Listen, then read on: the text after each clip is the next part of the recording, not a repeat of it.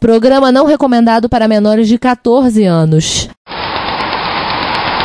Espuma e sacola antistática salvam um teclado de um Compact Portable. Nova loja retro no Japão. Lançamento do primeiro computador pessoal faz 50 anos. Nova leva da Classic IDE para Apple II. Aqui fala o seu repórter retro, testemunha ocular da velhice do seu PC, com as últimas notícias da agência Retrocomputaria.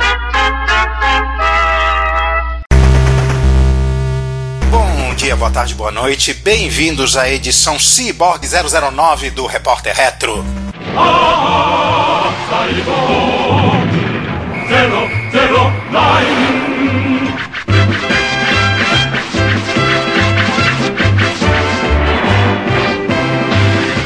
E nessa mesa, mais uma vez, de formato quadrilateral, estamos eu, Juan Carlos Castro. Eu, César Cardoso.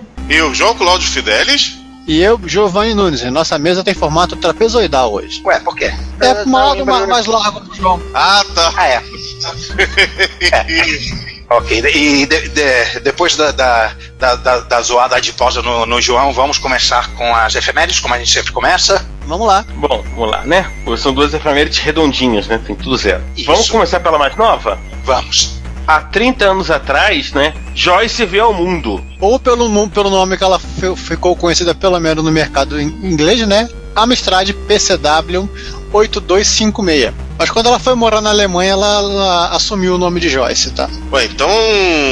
come- Nasceu na Inglaterra homem e foi pra Alemanha pra virar mulher? Por aí. Hum, entendi. Não, ela já, já, nasceu, já nasceu mulher porque era secretária do, do Alan Sugar. Era o nome do projeto, assim como o, CP, o CPC era o Arnold, o PCW era a Joyce. Cara, agora que eu reparei, que, então quer dizer que o, CP, o CPC era, era a estrela daquele seriado? Ei, Arnold? Sim. Ou então Exterminador, né?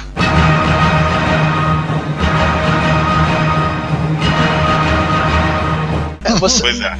es- escolha o Arnold que te satisfaz. Aliás, é, o que o Juan falou é realmente, no 84 saiu o Amstrad CPC, o Exterminador do Futuro 1 é de 84.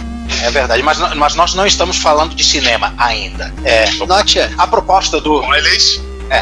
A proposta do PCW 8256, como declarada pelo próprio eh, presidente da companhia, o Alan Sugar, era que fosse um processador de textos tão simples que a secretária dele, ou personal assistant, como ele chamava, pudesse usar. E a, eh, e a assistente dele acontecia de se chamar Joyce, e portanto o nome código do projeto passou a ser Joyce. E as características dessa máquina, o que, que você pode nos dizer, Giovanni? Ah, a gente falou aí nela no nosso episódio sobre o nosso tema dossiê Amstrad e falamos en passant também sobre dela na, no nosso bate-papo sobre processadores de texto. Basicamente era um Z80 padrão, com um molde de texto de 80, acho que tinha 90 e poucos caracteres de coluna, ele era ele era bem, bem, bem nutrido de, de caracteres, né, de colunas e linha, porque ele é uma máquina feita para editar texto. Acho que a resolução, essa resolução era de 720 por alguma coisa. Tipo Hércules. É, tipo um Hércules. O computador era basicamente uma máquina Z80 com um monitor monocromático, dois drives de disquete, uma impressora embutida e, óbvio, um teclado. E era basicamente um computador que você dava boot e podia brincar de editar texto. Claro que você também podia utilizar para outras atividades, só que essa parte a Amstrad gostava de lembrar que não precisa. Não se preocupe com isto. Use, compre os CPCs. Mas a gente vai ver que, que o CPW pode ser usado para outras coisas mais tarde. Ainda hoje. Não, não, já na época o pessoal é, rodava, como ele rodava CPM, né, o pessoal rodava outras aplicações dentro dele. E foi nessa mesma, eh, já na, na- na- logo após o lançamento, o povo começou a portar jogos para ele. Inclusive você tem, se procurar na internet, você tem hacks para adaptar um joystick. Olha aí. Literalmente puxar uns fios que estão sobrando em algum ponto aí e fazer o seu joystick de Amstrad. E claro, temos que falar, se alguém pode reclamar com a gente, né? Ele usava aquelas maravilhosas, fantásticas e garbosas unidades de drive de 3 polegadas. Aquelas, né, iguais as do, as do Spectrum mais 3, do, do, do Tangerine, de to- todos aqueles. Aquele, aquela unidade de disquete que foi usada la- larga e amplamente pela Amstrad. Exatamente. No próprio Né? Amstrad 61 128. 6 128. 1628. Mas na verdade todos os, os AMs, assim, é, é, a Amstrad foi talvez a grande usuária em larga escala dos drives de 3 polegadas, né? Os Spectrums que um- usam drives de 3 o Spectrum que usa drives de 3 polegadas já são, né, né os Spectrums, né, sob né, o olhar de Lord Sob Sugar. a égide. Sob a égide. A égide de Lord. Mas houve outros. É. Houve micros não Amstrad que usaram isso. Não. Sim. Né, mas no Ocidente, por exemplo, indiscutivelmente o Amstrad é o, o, O rei das 3 polegadas. o rei das 3 polegadas. Só uma, duas, duas curiosidades aqui. A primeira é que a gente falou que o, no- o codinome do projeto era Joyce, né? O PCW 16, que é a versão já 16 bits, que era quase uma versão mais sofisticada do, do PCW, ele teve o codename N. E uma outra cu- curiosidade é que, que não tem relação com a assistente da época do Lord Sugar. Era uma versão para home office e o escritório ficava na St. Anne Gate. Ou seja, o pessoal tinha muita imaginação para nome por lá. E uma pa- parte chata, né, que a, a, Joy, a Joyce original, a Joyce Kelly, ela faleceu em junho de 2014. Saindo dos óbitos, voltando para os aniversários. Isso, vamos, vamos pular 20 anos pra trás. A gente É, já falou só dessa que- máquina. Opa, Vem Ricardo. cá, vocês não perceberam que eu entrei, eu tô aqui parado, calado, esperando dar a oportunidade de dizer um oi, vocês estão me entrando, me entrando direto. Calma, né? Deixa eu pelo menos Não, dizer. não, não, peguei. não. Achamos que nós estamos pegando ônibus. E a nossa mesa acaba de ser é é? pentagonalizada, o que é muito apropriado pra efeméride que, va- que vai entrar agora, né, Ricardo? Pois é, né? Nossa efeméride agora, De 50 anos. 50 anos, né? Então uma Nossa. ponta do Pentágono pra cada. Uma, uma ponta do Pentágono pra cada década, né? Isso. Pois é. Essa mania de simetria é um problema sério. Pois é. Enfim, Temos É almas de máquina. engenheiro. Nós já falamos dessa máquina em algumas ocasiões atrás, porque houve alguns. é, é, alguns começos falsos para ela, o começo do projeto, o lançamento na, na Feira Mundial é, de Nova York em, em 1964, mas o lançamento daquele que por muitos é considerado o primeiro computador pessoal, o Olivetti Programa 101, que era uma basicamente uma calculadora programável, mas sendo uma máquina Turing completa, voltada para, para uso em, em escritórios, pode sim ser considerado um computador. E muitos já consideram o primeiro computador pessoal. Lembro que na época é, eu cheguei a comemorar, uhul, eu, eu sou mais jovem do que o computador pessoal. É, pois bem, agora que eu vi que eu, ele realmente só foi lançado em outubro, é, quem nasceu depois de outubro de 1965 pode sim dizer que é mais jovem que o computador pessoal, mas é, eu infelizmente não posso. Eu sou de abril. Sou velho, fazer o quê?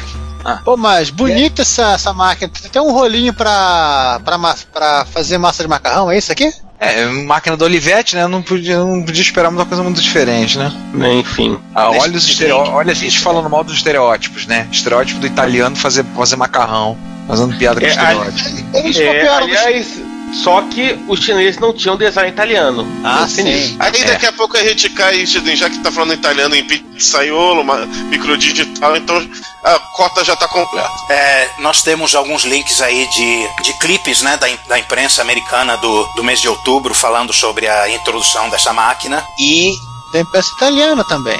Sim, tem alguns links italianos, né? Falando sobre, o- sobre o assunto. O Realmente. design pode não ser, o design pode não ser, mas o link tá- é italiano. Realmente E a equipe toda também é italiana. cara de- ele tem toda a cara de máquina de calcular, realmente. Ah, e é curioso que a Olivetti, como empresa, né, é extremamente conhecida como empresa de máquinas de escrever e de coisas trabalhando com computadores, tudo, né? E a Itália não é um país exatamente com uma tradição em engenharia ou tradição em, em exatas, em eletrônica. Essa calculadora grande, por ser considerado o primeiro computador pessoal, justamente da Itália, é uma coisa muito curiosa, muito interessante. É, mas tem. Assim, mas Olivetti tem uma história é, ligada a computador. É, além do, do programa, ela foi a dona da Acorn durante um bom tempo. É, todos os. o, o- a família Arquimedes saiu já sobre a égide da, do rolo de macarrão. entendeu? gostaram dessa palavra, né? Ah, vamos usar agora, aprendemos a palavra nova.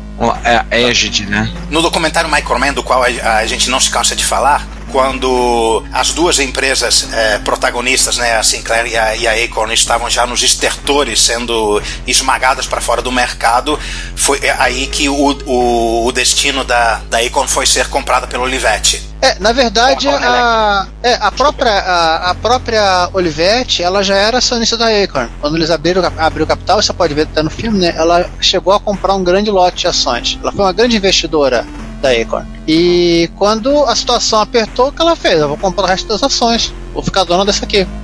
Tanto, e, ela levou a, a parte de, de, Workstation até 99, se eu não estou enganado, 99, 98, quando ela, ela, ela pegou a, a, o, que, o que era a Acorn e, e, lançou uma bomba de fragmentação. Aí cada pedacinho da, da Acorn virou uma coisa.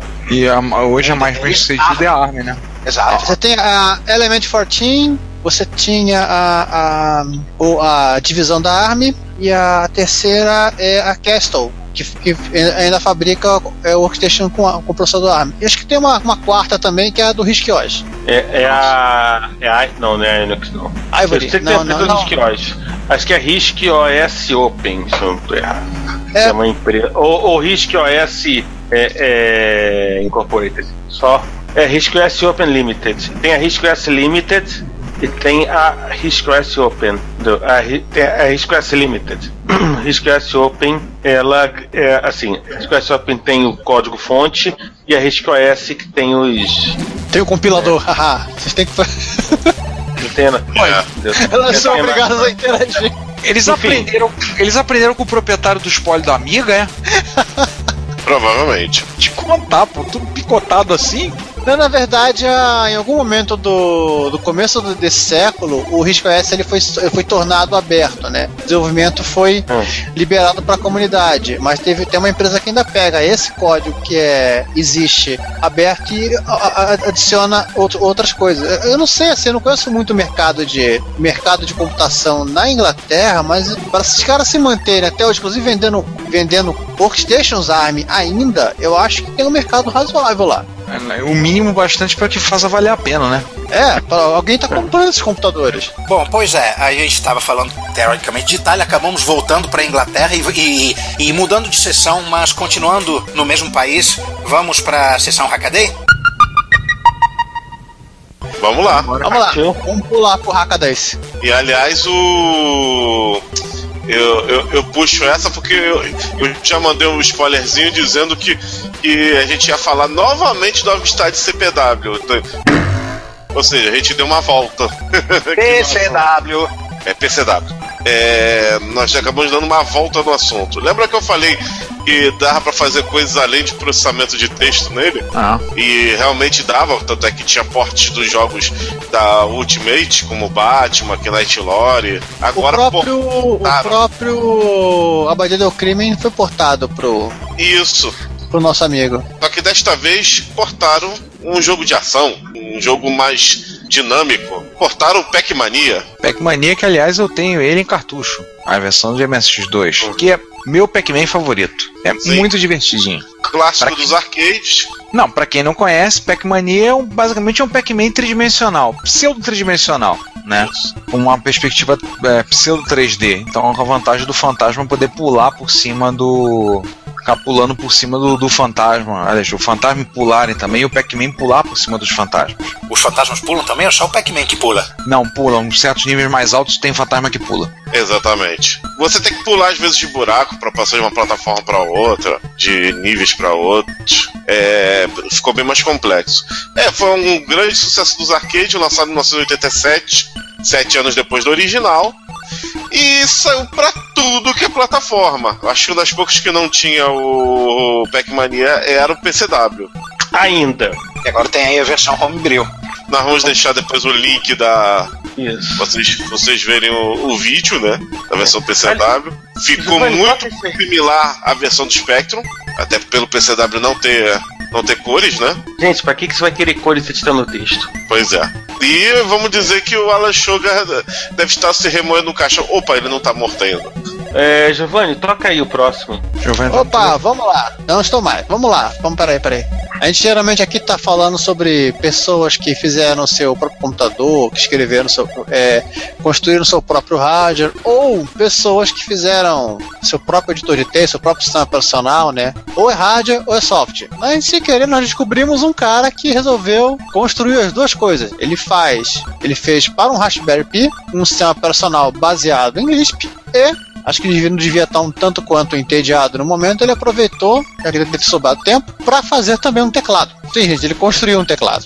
É, um teclado é simpático, é diferente, né? É, o cara fez uma peça de acrílico, um acrílico translúcido, colocou as teclas, o, o Raspberry Pi está encaixado embaixo, então o cabo vem e, e dá a volta, encaixa de um lado, vai encaixa de volta ali mesmo, né? Ficou curioso a forma. E o sistema é o Interim OS. Aliás, depois ele do- ficou com maior cara. Aliás, ele ficou com maior cara de micro clássico, né? Aham.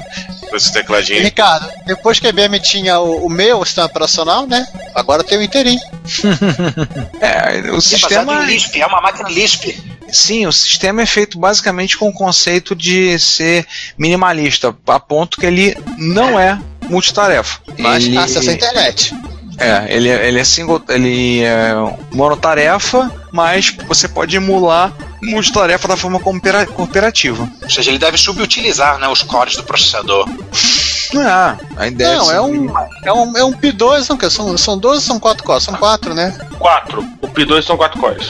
É, mas se a interpretação está otimizada, ele consegue usar os 4 cores. É, porque, porque na verdade você você vai, vai utilizar o paralelismo na, é, é, é, né, no, no interpretador. Ou no caso, de repente, lá na máquina virtual que vai rodar o Java. né? Você não vai usar no programa em si, mas você vai rodar, usar em onde o programa vai rodar.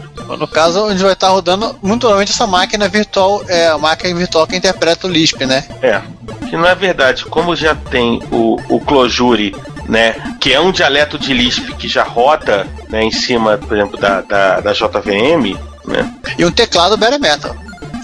Ah, o tecladão bare metal, né? Que é pra fechar o, o uma vez. metal, hein? E o metal não acabou. Agora, agora o metal vai aumentar, meu amigo. Pois é é, agora que a gente não passa na porta do banco, né? Não. Isso, e aí, não, isso que não vai passar na porta do banco. Mas nem a pau. Um computador analógico criado por Enrico Fermi. Olha os italianos de novo aí se manifestando. É, que foi o físico nuclear que trabalhou no projeto Manhattan da bomba atômica. Um Ele criou vários esta. né? Um dos. É, ele criou uma coisa que. Eu não sei. O, o artigo, o- no artigo está escrito que isto aqui, de alguma maneira, consegue é, modelar métodos estocásticos conhecidos como métodos de Monte Carlo para testar experimentalmente é, fenômenos é, aleatórios que repetidos, como por exemplo bombardeios de partículas né, em, em substâncias radioativas. É, estavam especulando que essa máquina teria sido usada para modelar o bombardeio de nêutrons em urânio pro, pro projeto Manhattan. Só que foi comprovado que não, ele, ele foi, foi feito depois, depois do, do projeto ter terminado. Certamente inspirado, né, pelas necessidades matemáticas do Não, não, não. Isso aqui, anterior. isso aqui, Juan, era um, carro, um protótipo, um carrinho de rolimã que ele montou pra correr em Monte Carlo. Acho que a pessoa Era- entendeu tudo errado. Era isso que eu falo, isso parece um carrinho de banco. Cara, eu fico olhando esse computador, essa máquina dele, pensando como é que isso funciona. Porque eu, eu não vejo alguma lógica, por exemplo, na máquina de diferenças do, do Charles Babbage, é, da própria da máquina diferencial, da, da máquina É, é o seguinte, né? Não, é o seguinte. Vai descendo aí no post, você vai encontrar o Fermiac em ação. Ele tem que ter um rádio adicional chamado lápis. Não, mas tudo bem, mas como ele funciona a fazer, então na prática ele fez um computador analógico que faz que desenha, né? É?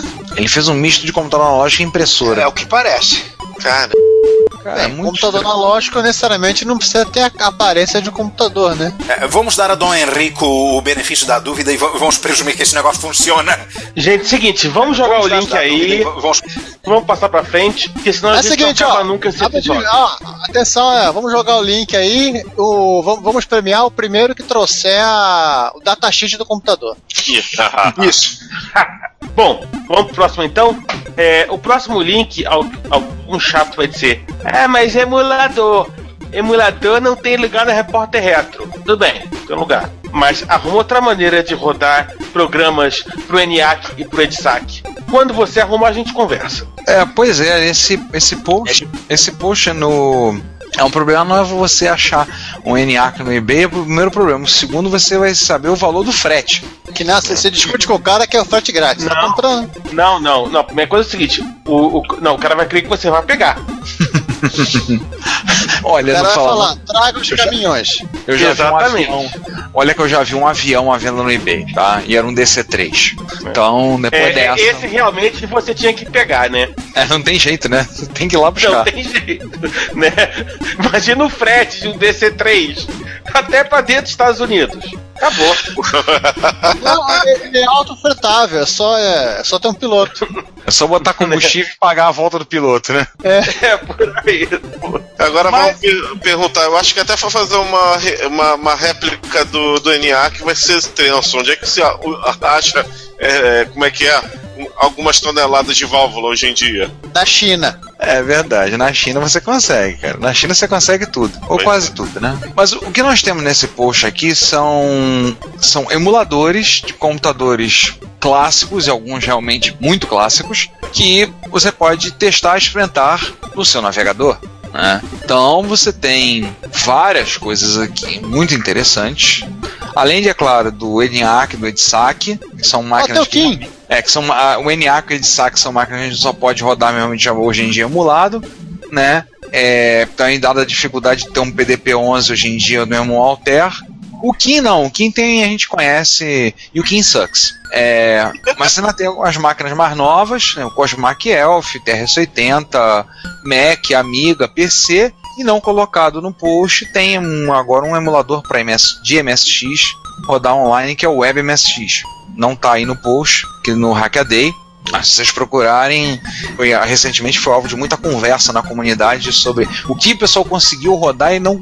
o que rodou e não rodou dentro do emulador. Ô César, como é que é aquela lei. Já sei, queria fita cassete. É, provavelmente alguém ia querer um, ia querer usar fita cassete.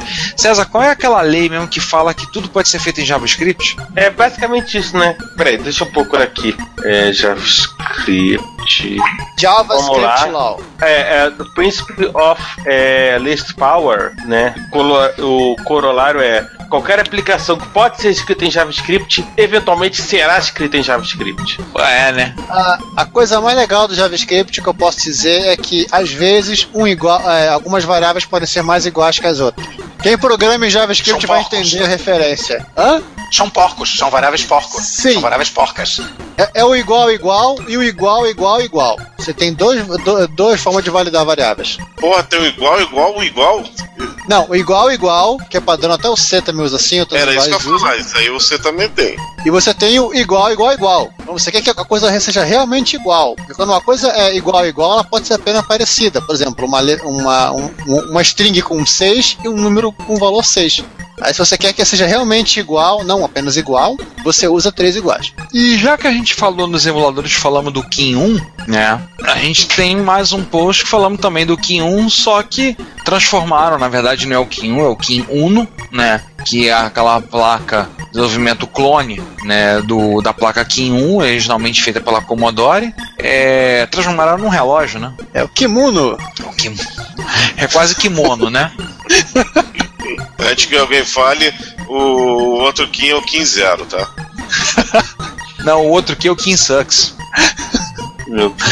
Mas pegaram a plaquinha, fizeram, tem o código tá disponível e fizeram. É, Existem algum, algumas emulações, alguns demos feitos para ele, até um, um xadrez. Eles sabem como é que vai fazer o xadrez naquele displayzinho. O cara deve dar o código da- das peças, né? Não sei, né? Mas como deve ser.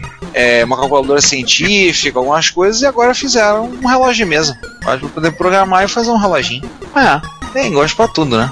Aí, pra você que tava reclamando que não tinha um relógio na sua mesa, aí, tá uma boa alternativa. É, tem uma boa motivo pra comprar um Kim Uno. É, você compra pra ser um relógio de mesa e depois você arruma outra coisa pra fazer com ele. É, afinal de contas tem coisa a ver com. Tem Arduino na jogada, né? Dá pra se divertir. E já que estamos na base da diversão, aí César, uma coisa que te pode te remeter ao, remeter ao passado, né? Pois é. E ao Porque teu as passado pessoas- pessoal, inclusive, né? É, pois é, né? Porque as pessoas, elas pensam, o que, que eu posso fazer nessa vida? E aí uma delas pensou, não, vou fazer um, um mini Power Mac em escala de, 3, de 1 para 3. Nossa, mãe. Olha, ficou bonitinho. né? Firma, concordo contigo. É um. O drive funciona? É, é só Não. tem o. o- o- é, é- é só tem o formato dele aí, é impresso em 3D. É, é, arruma um, um disquete com. e um não, drive. não, Fez- pera aí que não é impresso em 3D, não. Pera aí que a zoeira é maior. Que o cidadão. Ah, beleza, ele podia ter pego um Maczinho com LCD. É, ele podia ter impresso o modelo do Mini Mac P da Dafruit em 3D, mas não. O que, que o cidadão fez? Ele pegou um acessório chamado Mini Macintosh de uma linha de boneca chamada American Girl, que? né? Uma Barbie da vida. ele tirou a tela, é, tirou tudo da parte de dentro. Tinha uma tela LCD de 3,25 polegadas. Ele tirou e colocou uma tela é, é, dessas de, de câmera de ré, 3,5. E dentro, você pensa, ele colocou o Raspberry Pi. Não, ele não colocou o cabe. Raspberry Pi. Porque não cabe, ele colocou um Odroid W. Aí você pensa, o que é Odroid? Aí eu respondo, Odroid é uma linha de é, placas é, de, de single board computers da Hard Kernel, uma empresa coreana. Inclusive é? é provavelmente a, é, né? Inclusive é provavelmente a coisa mais barata que você pode encontrar com é, é, que não é telefone da Samsung ou talvez da Samsung com os processadores Exynos né? E no caso do Android W, né, ele é. Ele tem um BCM 2835, que vocês vão lembrar de onde é que é, com 512 MB de RAM. É certamente muito mais que o suficiente para, é, né, Rodar no emulador de Macintosh. isso, para botar um VMAC rodando. Já esgotou, mas custa 30 dólares, custava 30 dólares e é um pouquinho maior do que o Raspberry Pi porque ele não, Model. é, ele não É. tem mais. Cara, o que Ele mais não tem mais. O que mais me assustou nessa história toda foi a America Dolls ter uma, uma miniatura de, de Macintosh. Será que é aquele- licenciada pela Apple? Sim. Não, é- Não, pera aí. Não, que é mais legal. Tinha o Aí, César, só, só pra ajudar o original. César, só, César, só pra ajudar o pessoal, o Odroid tem literalmente metade do tamanho da placa do Raspberry Pi. É. Nossa. Daqui a pouco eu vou fazer a, a placa do tamanho da, da, da unha do meu dedão. Já Mas tem tem. coisa que estão chegando perto. Já tem. Já tem. A Intel, a Intel tem umas coisas nesse sentido. Cartão SD tá bom pra você? É, com ou sem adaptador? Cartão O, computa- o computador inteiro cabe dentro do cartão SD, mas é, essa empresa que fabrica esse Odroid, a, a Hard Kernel, ela tem, ele tem uma, ela tem uma linha bastante interessante de, de SBCs, uma vasta faixa de, de tamanhos e de, e de potências e de preço. Você pode ter uma, uma placa que é razoavelmente mais potente até do que um Raspberry Pi 2, é, o suficiente para você ter um, um PC né, de uso su- su- super reduzido, até as coisas hiper é, miniaturizadas que nem esse Android W. Ela tem uma linha bem variada de produtos, muito, muito interessante mesmo. César, você tá falando do teclado, eu sei que eu te cortei, mas É. esse teclado é funcional? O, Não, o- então- o origi- não, o original tem um, um- um- um tecladinho é, funcional e tem um, né, um mousezinho funcional e alguma, e alguma coisa que parecia o macOS. É, uma telinha que acendia, ele ele usava duas pilhas. Mas, no- mas no caso do nosso mini, né, do nosso mini Power Mac, né, e ele simplesmente preferiu utilizar um hub USB, um, né, um dongle Wi-Fi e um dongle para teclado sem fio. Ah, não, ele tinha que ter hackeado e feito um tecladinho, te- hackeado o teclado também, tinha que ser funcional. re- Pô, Né? Di- Digitar com paleta de dente. Mas enfim, é bacana, é bonito, né? e fica aí a dica pra quem tá nos Né, Estados na- Unidos. Né, né? E nos comentários, como alguém observou, o Android W, né, a gente já observou também que está esgotado. É, a rigor não tem substituto. Você teria que é, arrumar uma maneira. Você colocar um Beagle Bone Black no lugar que também é pequenininho, você vai ter que é, né, fazer umas adaptações. Ou então você colocar um Raspberry Pi Compute Module. O A Modelo A, né? é, o A mais é suficiente. É, aparentemente tem a história do o do Neo, né? Que também tem casca pequenininho. Mas enfim, esse não é um podcast sobre SBCs. Computador. É. E outra coisa, é, é uma miniatura do Macintosh 5200 LC. Se Sim. eu não estou enganado, esse, esse processador dessas maquininhas aí, eles são muito mais poderosos que um, pro- um 5200 LC. Com certeza. Que era, o- esse era o 68040, né? Não, esse aí é 601. Não, Esse aí é Power PC 601. Hum. 166 ou 75 MHz. Ah, grosso modo, um pouquinho mais rápido que um Pentium 55. Ó, aí armazenamento ele já ganha. Não, ele só tinha, um só tinha um HD de 500 MB. Ou era 500 ou era 800, dependendo do modelo. Eu acho que eles vinham com 128 de, de RAM. Alguns 64, hein, Giovanni? Ah, é? Alguns Ou seja, não. em RAM e armazenamento o bicho já ganha. Eu tive, eu tive uma máquina dessa aqui em casa emprestada durante uns anos. E não foi o do César. Aí, César, aproveita já que estão falando Não de, de história César. pessoal, conte Nem- o que você teve aí. Pois é, eu tive um Power Mac, eu não lembro exatamente agora qual é o, o modelo, mas eu tive um Power Mac. O teu já É. era G3, não era? Não, já, Já, era já. 600, era G3. Ele era o irmão do. Era G- Isso, era um, era um G3, né? Era um G3 já na época que o pessoal só queria saber de G4, etc e tal. Mas era um G3 com esse gabinete, né? É, ele era, ele era literalmente o. um pré, um pré esse- para jobs. Isso, foi um. fo- Foi um dos modelos imediatos. imediatamente anteriores ao, ao, ao- ao- Antes dos jobs voltar à Apple, né? Assim, e eu, eu vou dizer que, sim, é, apanhei loucamente no macOS clássico. E, e eu devo dizer uma coisa que eu fiquei muito feliz foi quando eu não pensei mais usar coisa ADB. Esse era 8 ponto qualquer coisa, né? É, o meu era 8 ponto alguma coisinha. O que eu usava nesse- nessa maquininha aí também era, e do meu 7300 também era. É. 8.5, algo assim. Pô, mas ficou muito bonitinho. Agora f... que vai ter de gente comprando casinha de boneca. É, tá Ah. vendo lá, 30 dólares na casinha de boneca, 30 dólares do, Android, sua paciência, 30 dólares a, tela também, e haja dor de cabeça. E vamos falar de outras coisas portáteis, pero no mucho. Mucho. Vamos. Ah, esse é legal. E eu diria até que isto é um. Rise from your grave. É, eu acho Enfim. que também acho. Também acho. É, esse, esse, esse é maneiríssimo. Página, você vai lá, você ganha. página. Você, você vai no eBay, você olha aquele compact portable, todo Portable. meninão pensa. Portable, Portable. É portable, Portable. portable, pronto, portable. portable, todo meninão.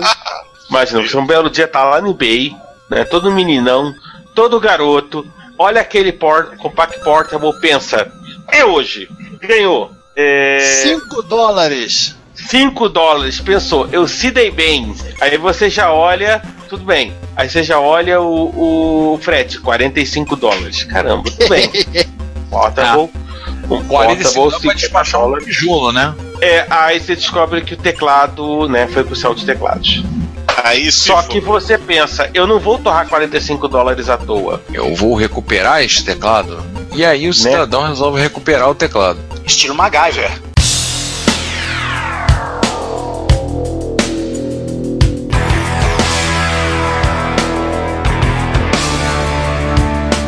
Cara, ele usou saco plástico, né? Espuma e uma saco e sacola antistática, porque pelo que eu entendi, né, as teclas aquela a- se degradou com o tempo, aquele material, aquela espuma que funcionava como uma mola debaixo de cada tecla, né, que é uma coisa comum para alguns teclados, com exceção de teclados de mola mecânicos, como tem hoje em dia, um, tinha os Model M e o, hoje em dia os teclados da Sherry e outros, que são bem mais caros, é, aquela espuma foi pro espaço, né? Foi pro céu das espumas.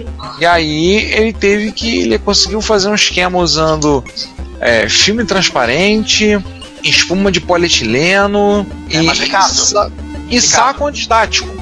Pra fazer um sanduichinho, fazer aquele. antistática. Espuma antistática, aquela espuma antistática de é, que, que espeta chip para transportar. O, mas o detalhe, o bom dessa espuma antistática é que ela é condutora. Ela, ela justamente bloqueia a estática porque ela é um condutor de eletricidade. E o que acontece com, com, a- com essa espuma? Ela, quando você aperta, a condutividade dela é alterada. E é dessa maneira que certos teclados é, detectam que uma tecla foi apertada e, e enviam um sinal pro, pro computador. Ah, a solução do CP500 é mais legal. O o CP500 tinha também uma espuma, só que não era antistática. E colado no, no final dessa espuma, ba- quase enco- encostando na, encostando na, na, na placa, ficava uma rodelinha de papel alumínio. Nossa, Ai, Ai, quantas teclas tem o CP500 mesmo? muitas. Pergunta pro Daniel Campos, que, and- que andou ressuscitando CP500 a, a torta é direito por aí. Comenta no próximo episódio quantas teclas nesse P500. Deixa aí nos comentários. O que importa é que o cara juntou todo esse arsenal de coisas pra ressuscitar o teclado do, do, do Portable e voltar a digitar bonitinho, né? E todo mundo ficar feliz. Inclusive a raposa marrom e Raposa rápida e marrom. a rápido marrom pulou por cima do cachorro do cachorro preguiçoso. Raposa rápida e marrom. É a frase que é muito usada em inglês para testar. The quick brown fox jumped over the lazy dog. Eles usam muito para poder pra fazer teste de extensão. Ah, tá. É o que tá escrito aqui. Aí tá funcionando, tá o teclado funcionando. E glorioso, um HD um, funcionando com um MS-DOS 5.0, um glorioso HD conectado a um barramento ISA de 20 MB. Esse HD eu só tinha visto ilustra... nem foto, ilustrações em livros. O que eu tô pasmo é de um HD de 20 mega da época ainda está funcionando. Que isso?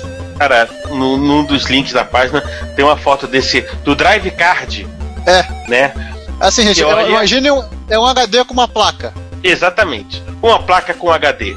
É, pois é, quem veio primeiro? O HD com a placa ou a Isso. placa com HD?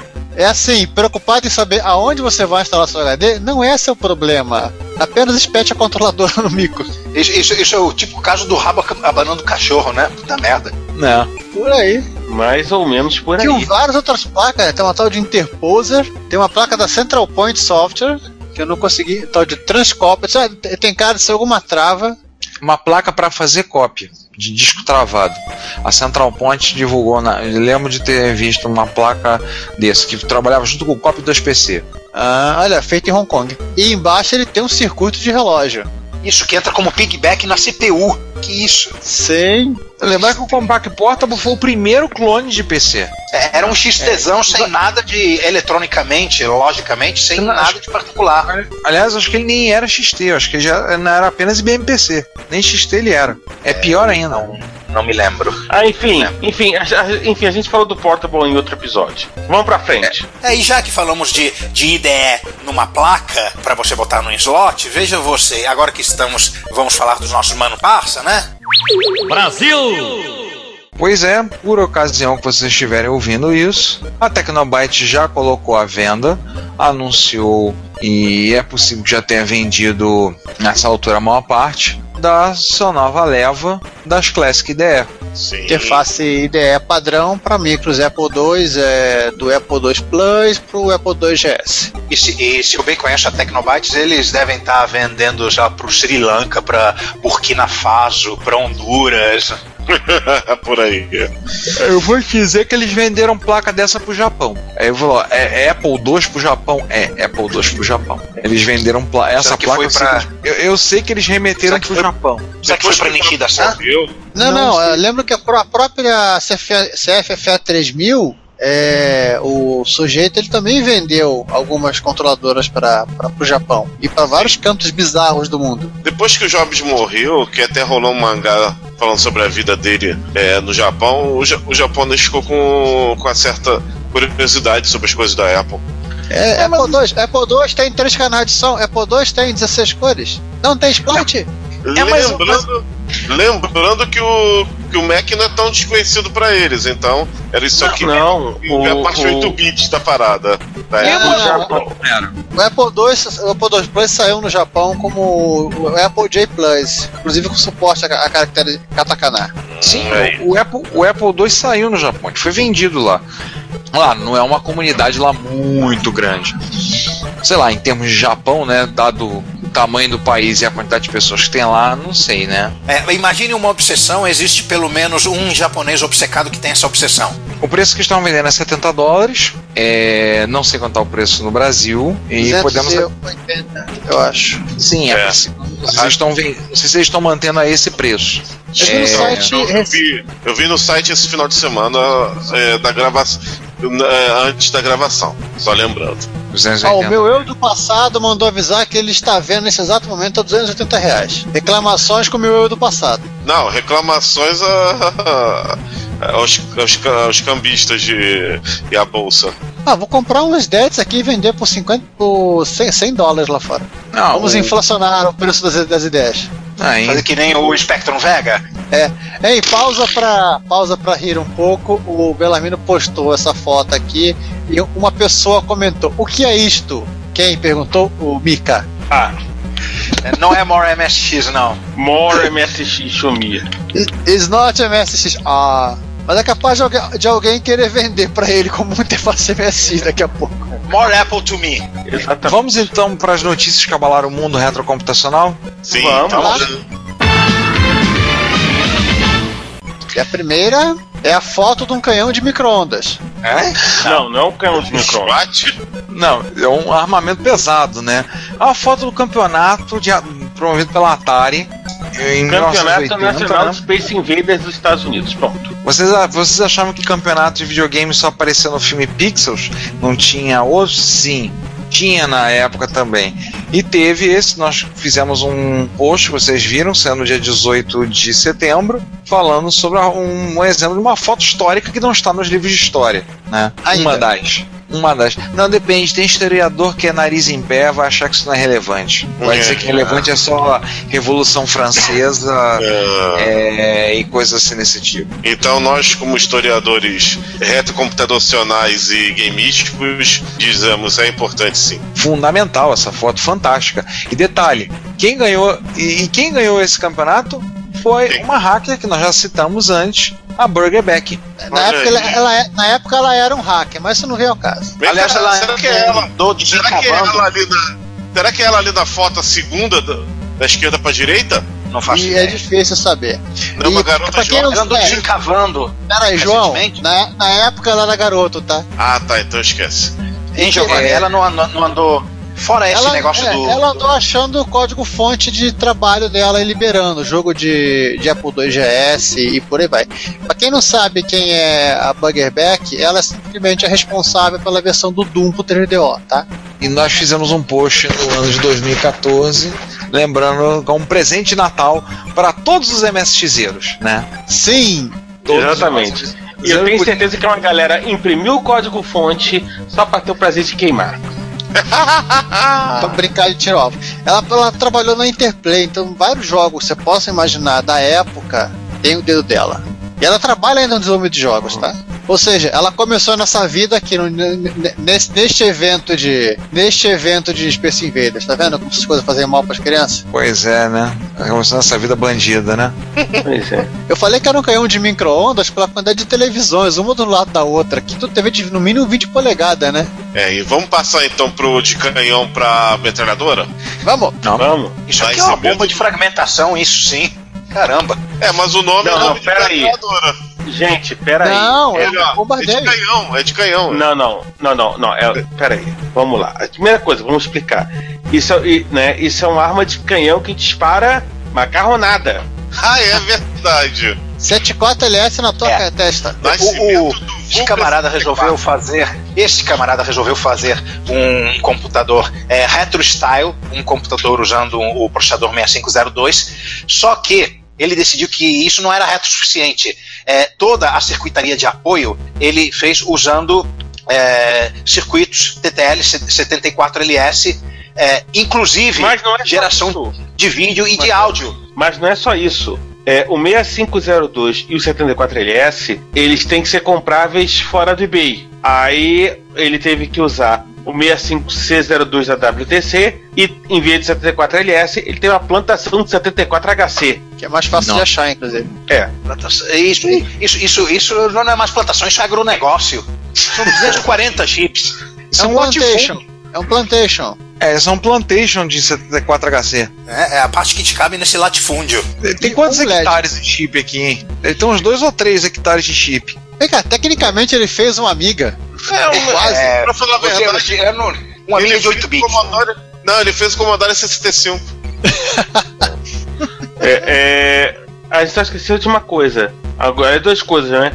Assim, a GPU que a gente já falou que tem Blitter de 74, só de 74HC, é, ele sustenta uma série de vídeos VGA 400 por 300 com 256 cores. E tem quatro canais de som e tem mais um monte de outras coisinhas. E Blitter.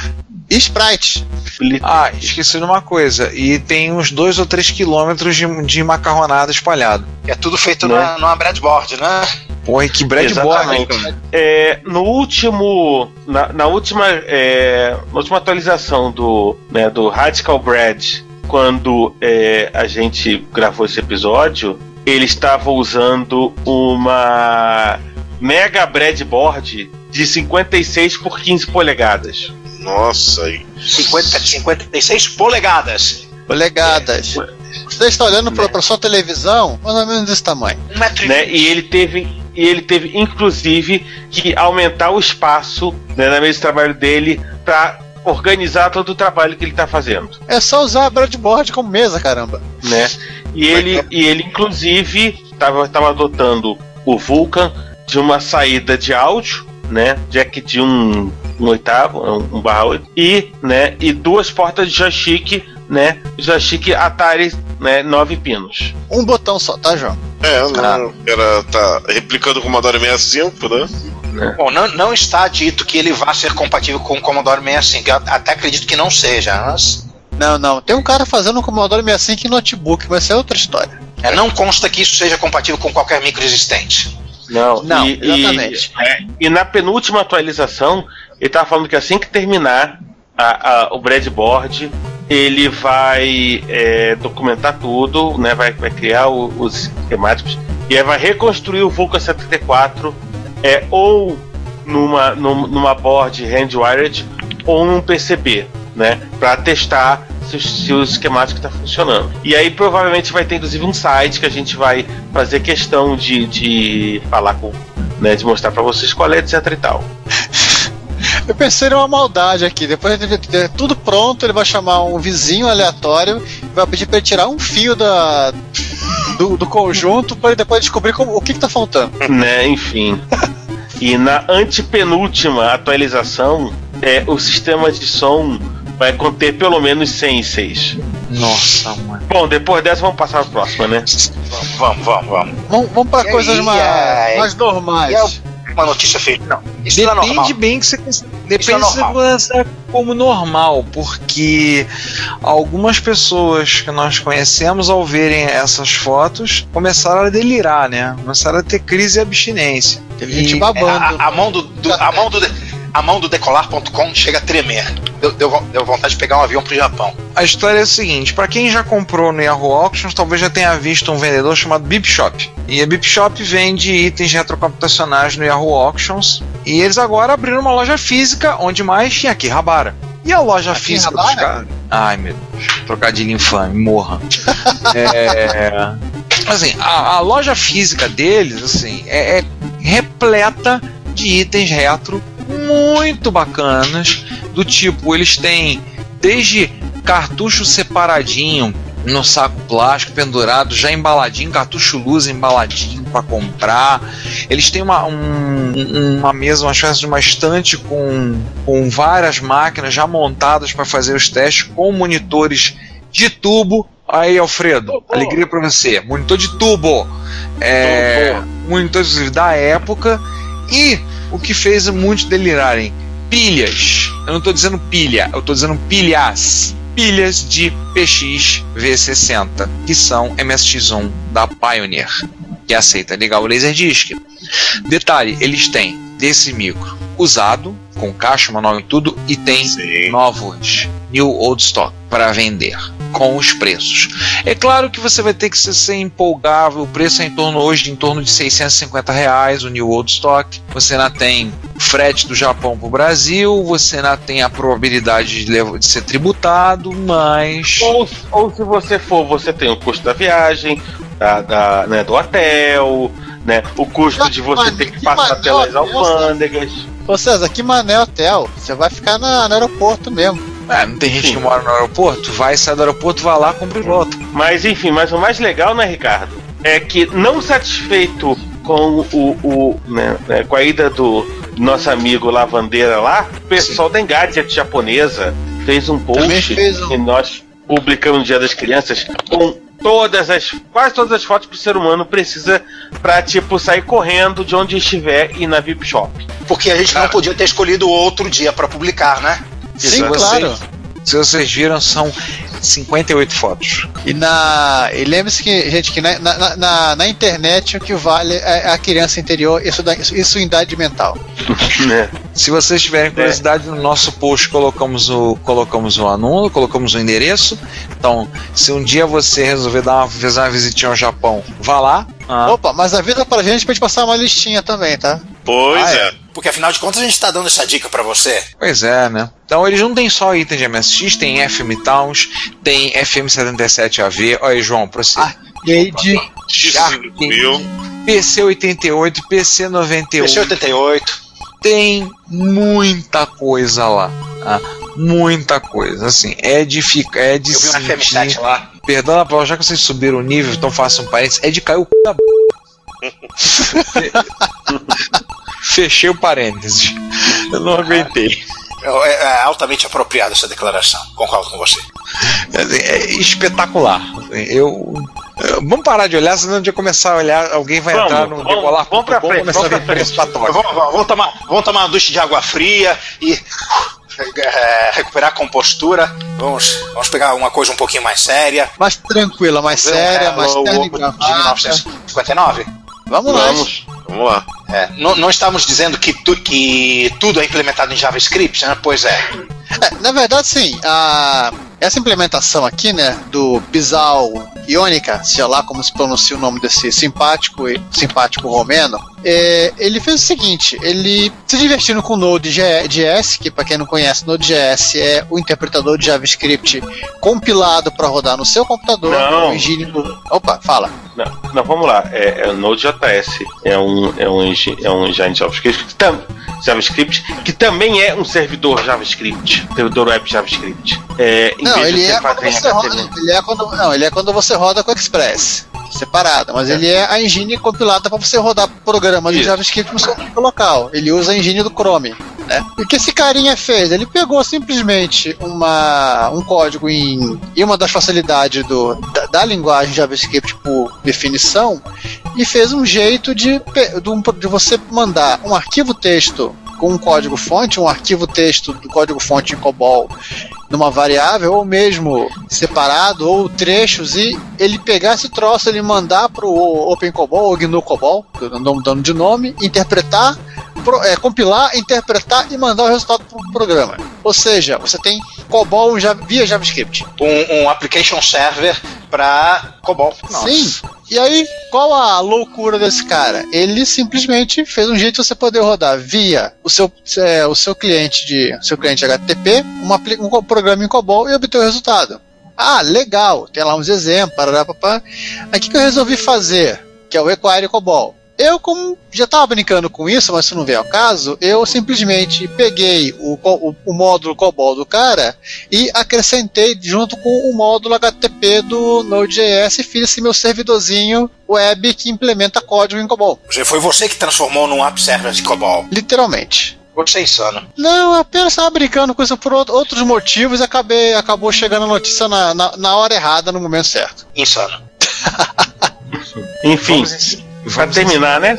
Para terminar, vamos falar com o especialista, deixar que o nosso especialista em jogos fale mais, disserte mais a respeito. Tá um falatório danado, devido a coisas que vocês ouviram nos episódios 57 e 58. Já sobre- estávamos prevendo, tínhamos fontes quentes, tá vendo? A gente não tinha bola de cristal, a gente conectou a bola de cristal na porta USB. Foi por causa disso. O falatório a respeito da Konami, saída do Kojima. Deixa eu poupar vocês esse falatório. Qualquer podcast de games já estava discutindo isso a exaustão. E Metal Gear Solid 5 acabou se tornando. Todo mundo começou olhando, né? Porque a princípio deve ser o último, é, o último jogo da série que o Kojima botou a mão, né? Mas o que nós vamos falar, vamos falar do que realmente importa, né? São as referências e as homenagens que o Kojima fez ao MSX. Fala aí, João, assume você. Bom, é, ele foi bem, ele foi bem, como posso dizer, é, sucinto. Ele pegou um setup que provavelmente ele deve ter usado na época, que é o datacorder da, da Sony, o Bitcorder. Um Sony HB-F1, né, MSX2 da Sony, que aliás é o primeiro MSX2 que a Sony fez, né, que é, que é bem na época do Metal Gear. Aliás, até um pouco antes. Ele, ele saiu em 86, essa máquina. Que tem aquela partezinha vermelha por cima. Exatamente. Eu acho que tu tem um, né, Juan? Eu tenho, exa- exatamente, exatamente, eu tenho um. Que até, até teve uma vez que estávamos, estávamos na sua casa e a gente estava, tava eu e o Luigi e a gente estava mexendo nele. Isso, teve um, é, um problema de um, de um fio de LED, né, do teclado, não me lembro, que a gente soldou. É o fio Era do um, era um. LED, era um LED. Isso, do Rencha, que, que, que tava, tava dando um problema, a gente consertou, lembra? Que sem esse fio o micro fica no modo lento. Isso. Não, aquilo era um anti-rencha. Você tem que botar no máximo para pro, pro mic ficar lento. E não tem a ver com velocidade de joystick, tem a ver com velocidade da máquina. É um redutor de velocidade. Não sei, não sei por que botaram aquela porra naquele micro. Pra A jogar Sony jogos difíceis. Todo A jogo, Sony- Pois quase é. todos os Sony tem isso, não? Todos, o meu XV tem isso.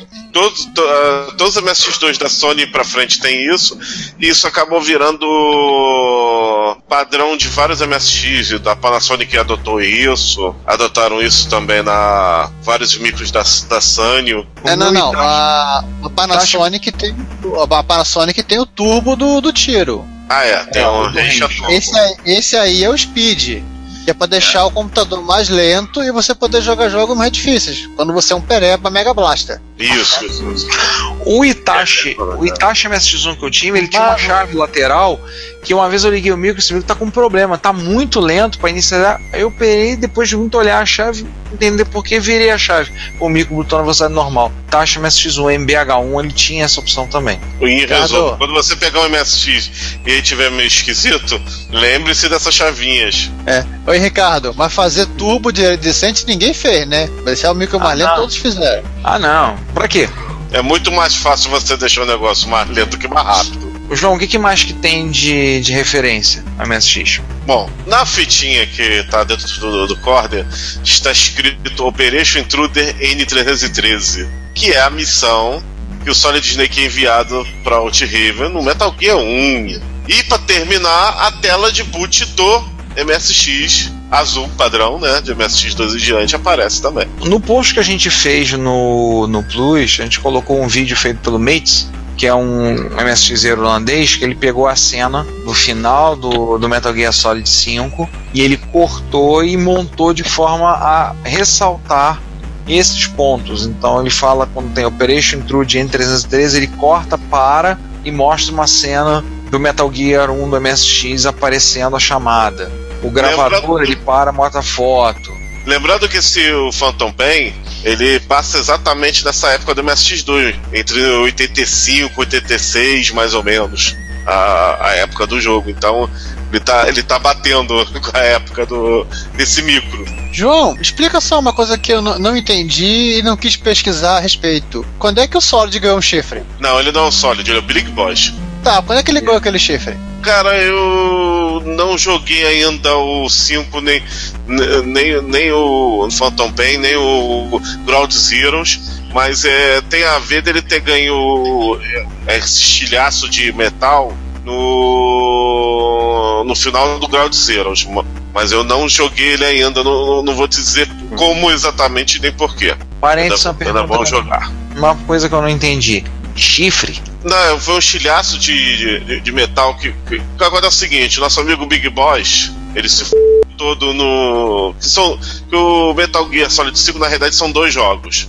É, o Ground Zeroes e o Phantom Zeroes e o Phantom Pain. No final do Ground Zeroes, é, a Então, base parênteses, dele. eles pegaram, eles pegaram a mania do, de cinema, né, agora, né? Faz o filme Harry Potter, As Relíquias da Morte, parte 1, parte 2. Liga da Justiça vai sair, parte 1, parte 2. Vingadores 3 vai sair, parte 1 e parte 2. Mais ou menos. É, Tá, de- pô. Qual é, Kojima? Cara, daqui a pouco faz que nem o Peter Jackson. Pegou um livrinho desse tamanho e fez três filmes de três horas. Calma, calma, que ele tá estudando, ele tá, tá estudando que ele pegou um panfleto de uma pizzaria e fazer um filme de 5 horas. Mas isso não é um filme sobre Peter Jackson, não é um podcast sobre Peter Jackson. Então voltamos para, para o Kojima. O que acontece é o seguinte: no final do, do Ground Zeroes, que se passa em 75, o, o, o Big Boy se ferra todo. Mother Base dele é atacada, Mother Base do, do Peace Walker, né? a base dele do Peace Walker, que esse jogo é exatamente após os eventos do Peace Walker. Então que o Ground Zero tem os personagens lá do Peace Walker. É, ele se f todo e ele fica 10 anos em, mais de 10 anos em coma. É, eu perguntei o negócio do chifre, porque ele aparece tanto aquela, aquela protuberância na cabeça e a cara toda suja de sangue. É, ele volta, ele volta.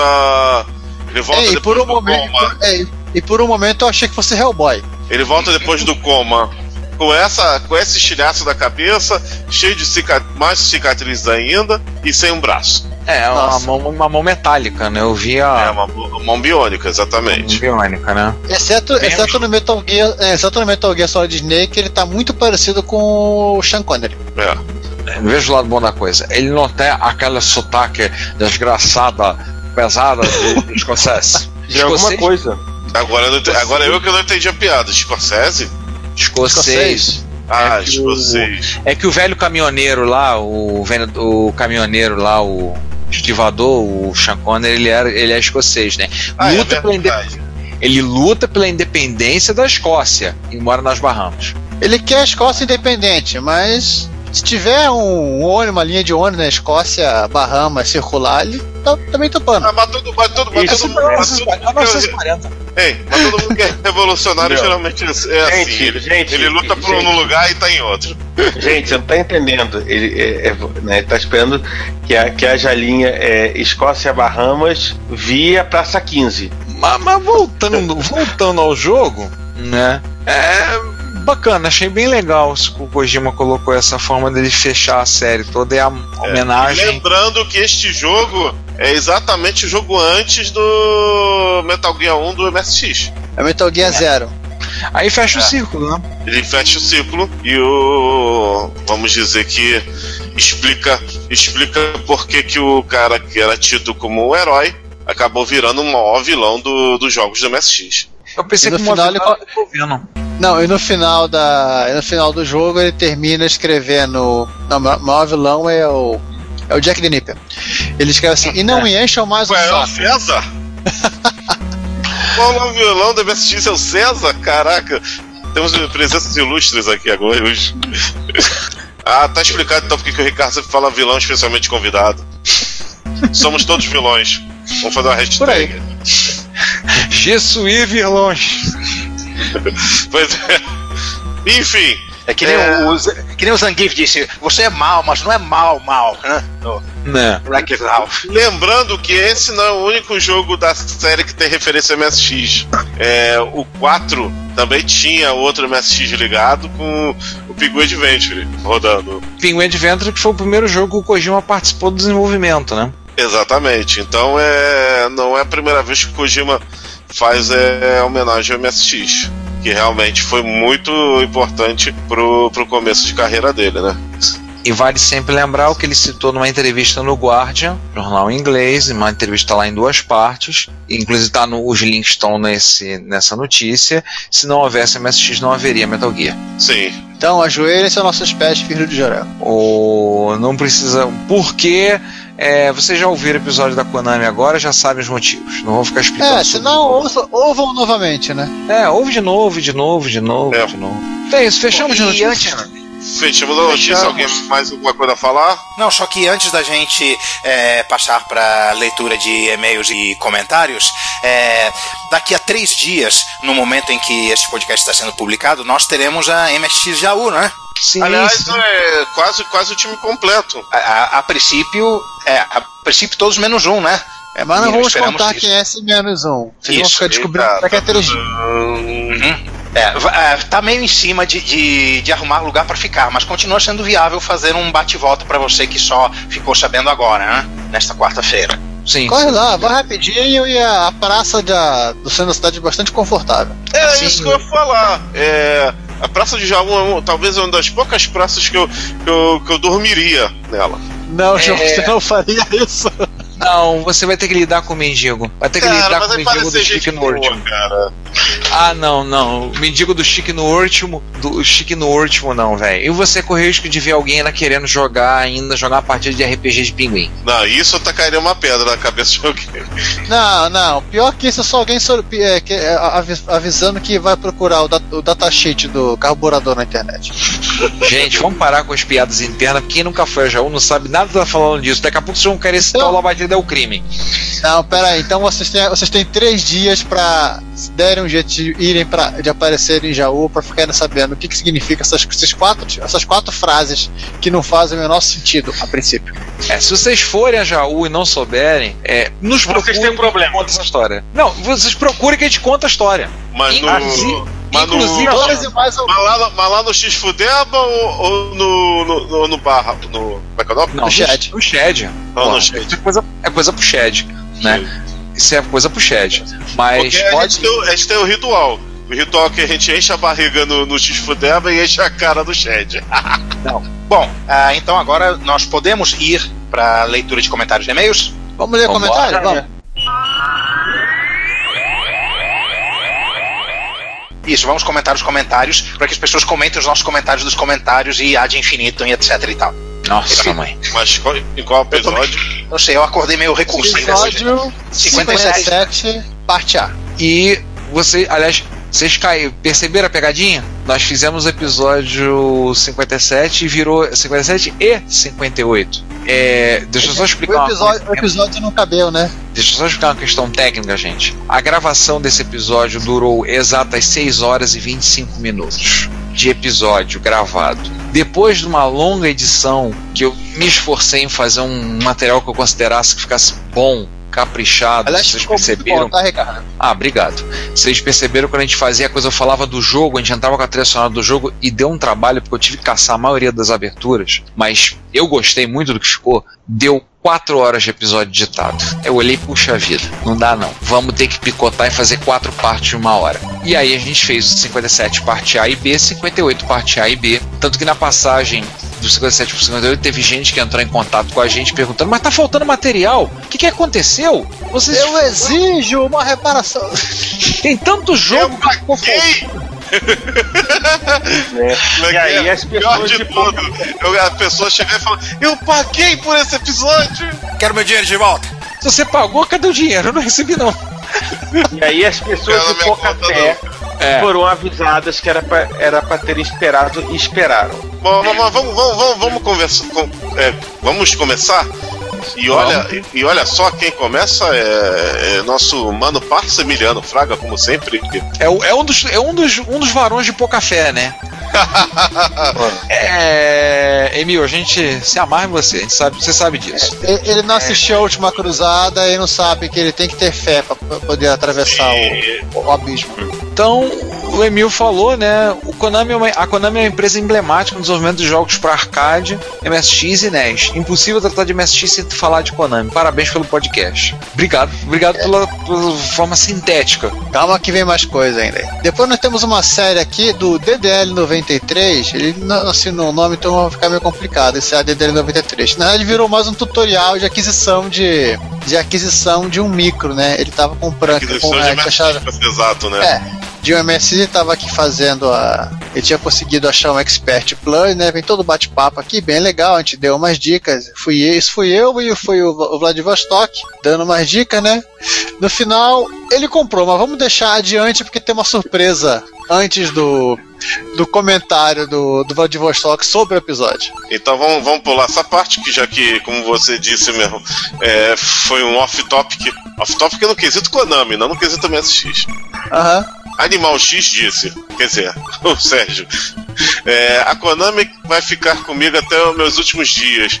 Vai ser que nasceu no MSX. Tenho, a vontade, tenho vontade de chorar quando vejo a empresa que se tornou. Muito triste ver tudo isso desmoronar.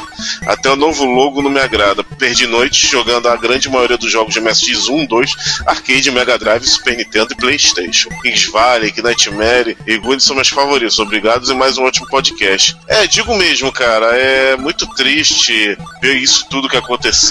Do- da, da Konami, deles relegarem é, seu longo legado, de, de jogar pessoas fora. Eu Não tô falando só do, do Kojima, não. Tem também o Igarashi, né? O Iga, que saiu provavelmente tretado lá da Konami. É, ele é responsável pelos os últimos Castlevanias 2D, é, do Symphony of the Night aqui pra frente, né? Castlevania Symphony of the Night, todos os que vieram no, no Game Boy Advance e Nintendo DS. É, também saiu de Ei, lá, João, João.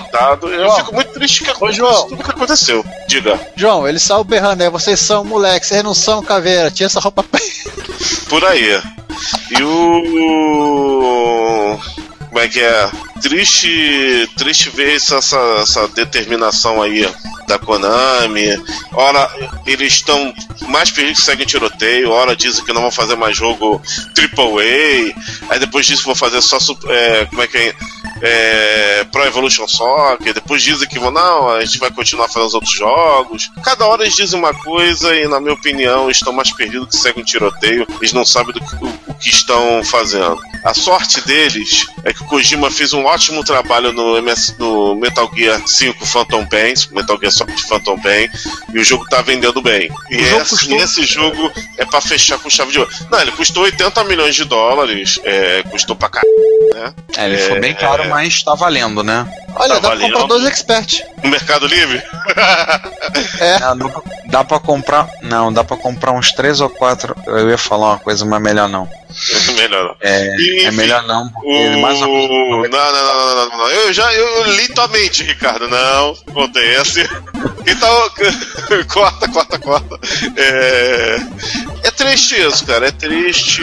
Isso tem um pouco a ver também com o que o, que o mercado japonês de videogame está passando com a indústria no geral. Mas o caso da Konami ainda não é só de crise, de contenção, de damage control, não. Também tem burrice. O pessoal, os acionistas lá e o, e o presidente tem, tem muita de burrice, porque eu acho que se eles soubessem explorar melhor as franquias deles, eles têm muitas franquias da época do 8 bits pra cá. é, tem muita franquia, muita franquia legal. Eles tinham como tirar dinheiro com isso. É, João, é- você, João, você explicou o, o básico, né? Na verdade, o, o presidente dos acionistas estão preocupados simplesmente com o lucro do presidente dos acionistas. Não estão preocupados com o jogo. Ele nem deve gostar muito de videogame. Não, não, é, com certeza. E ainda digo mais: o Paquico sempre vendeu, sempre vende e sempre venderá bem do Japão, né? É o fim da história. É, Tem muito, de, é, tem muito DKC deprimido pra tentar botar pra fora a saudade do, a saudade do Brasil, tá lá jogando um patinco. É isso, É, ele endividado, deixou né? no bolso mais leve. É, esse é o maior detalhe. Só um parênteses rápido, porque eu citei isso. Meu irmão foi casado com uma descendente japonesa, o pai dela era DKC e ele torrou muito, todo o dinheiro que ganhou trabalhando, sei lá quantos anos no Japão, torrou em paquinho. Meu Deus. O- o Ah, que mais tem? Uma curiosidade, uma curiosidade sobre Paquinco. Hum. A loja de Paquinco em si, ela é é livre de contravenção. Sabia disso? O que acontece é o seguinte, eles, o Paquinco dá o, as famosas bolinhas prateadas e douradas como prêmio. A bolinha prateada e dourada, você pode fazer o que quiser com ela. Aí do lado, lá o, na rua lá, tem o, o carinha tatuado, todo tatuado nas costas, ele se acusar, e troca essa bolinha por dinheiro, fora da loja. Dentro da loja não tem qualquer Não coisa. tem dinheiro. Ah, Não tem dinheiro. Exatamente. João, então me tira uma dúvida de quem não conhece. O que, que esses caras querem então com as bolinhas prateadas e douradas? Fazer o que? Coleção? Se ele quiser Eles colecionar- Livre. Não, na realidade, ô, Ricardo, isso é só um método muito escuso de burlar a lei, só isso. Eles fazem o que? Lavagem de dinheiro? É cassino, é. É, é o jeitinho japonês. É assim, é como aqueles brinquedos de shopping, sai um ursinho, né? Ah, tem um ursinho que é roxo. Só tem um ursinho roxo naquela coleção. No shopping, você só vai ter um ursinho, mas quando você sai do shopping, tem um cara que fala, te dou 50 mil nesse ursinho roxo. É o que ele vale. Aí você vai e troca. É a mesma coisa, cara, mal, muito mal comparando, é a mesma coisa que o pessoal faz nesses MMORPG de comercializar com dinheiro, dinheiro de verdade. itens de mentirinha que você compra com dinheiro do jogo, de mentirinha. Meu Deus. Gente, a gente vai ficar Ah, nesse de- assunto pra sempre. Vamos prosseguir? Gente, É, vamos vamos seguir adiante, porque isso aqui, aqui não é um podcast sobre jogos de azar, ou quase. Pois é. Jogos de azar japonesa, né, por cima. A gente, nós voltamos pro Daniel, o DDL93, com a saga da aquisição da MSX dele. Ele comprou a MSX, está muito feliz. Logo em seguida, ele deu uma série de. Ele bateu um. um ele, uma- ele fez uma série de perguntas que foi respondida por uma série de outros, outros comentaristas profissionais do podcast, inclusive eu. O que vale a pena a gente citar, o que vale a pena aqui de ser citado, ele botou uma galeria de fotos do Picasso com o, o MSX que ele comprou. Um, Expert Plus está muito bonitinho, tá legal, mas vejam o kit drive. Pelo jeito, Nossa. ele tá. Ele foi, ele foi atingido por um canhão de onda do Yamato. Nossa, mãe! Olha, O Mac conseguiu fazer isso na interface de drive. Sabe o super-homem com visão de calor? Tá funcionando isso? Pergunta idiota. A interface eu não- não sei. cara, olha o drive. João, avança pra foto número 15. Veja o drive. 14. Fala, Ih, c... É um drive de novo. pausa! Cara, tá bem, otimi- tá que melt esse drive. Caraca, como é que ele conseguiu assim? Como é que o nego fez isso com o drive, bicho? Tacaram na Foi- salvanda de, de, de Retrobrite, é isso? Ó, segundo, segundo ele, eu perguntei pro cara, ele falou que o seguinte, ele não faz a menor ideia, ele é de Florianópolis e lá e Floripa é um lugar quente, né? Mas ele não faz a menor ideia de como Porra. isso foi acontecer. Porra! Segundo a história, não, segundo a história, o cara, o cara ele recebeu, ele comprou de um cara que era dono de uma loja de informática, recebeu deve ter uns 10 anos esse MSX com par de um pagamento. Ele acabou guardando, ficou o troço largado, escondido 10 anos, e ele lembrou que tinha que vender para vender e te jogar fora. E foi o que deu. Aí, tá, tá com- como, é, que- como é que é o nome daquele movimento que, é- que- que- do, do, do- do Picasso, né? Que, que faz os negócios derretidos? Não, isso aqui eu tô dali. Salvador, Salvador Dali. É Salvador Dali, Salvador Dali. Caraca, tá muito surreal. Tá literalmente surreal esse drive. Igual os relógios Assim, do Dali. É, e voltando pra Konami, o Konami, o Danjovic, ele passou um link bem legal de, uma, de um perfil de um desenhista do DeviantArt, que ele fez uns traços com de uns, de uns personagens do, de alguma série do Paródios, eu não reconheci aqui. Pera aí, deixa eu Aí. voltar aqui, porque o negócio foi tão brabo que eu, que eu fechei Ultimate sem querer. Paródios. Aqui. Você Ah, lê os tá comentários ele fala Ultimate Paródios. Eu, não leio comentário, sou, sou, sou- sou traumatizado. Não, você sabe que sabe qual é o décimo primeiro mandamento, né? Não lerás comentários de portais. Só existem, só existem os 17 sites que vale a pena ler os comentários ditos. Entre eles o Reto Computaria. Pô, 17? Por que esse número cabalístico? Ah, porque eu, eu, eu- são os que eu contei. eu contei. O Eu resto não a vale a pena. Bem, os que contou acima, do, acima da gente na lista, os lá abaixo não contou. Ah, pra quê? Ai, ai. João, você que é o especialista, o que, que são essas duas japinhas aqui e tem a ver com paródios?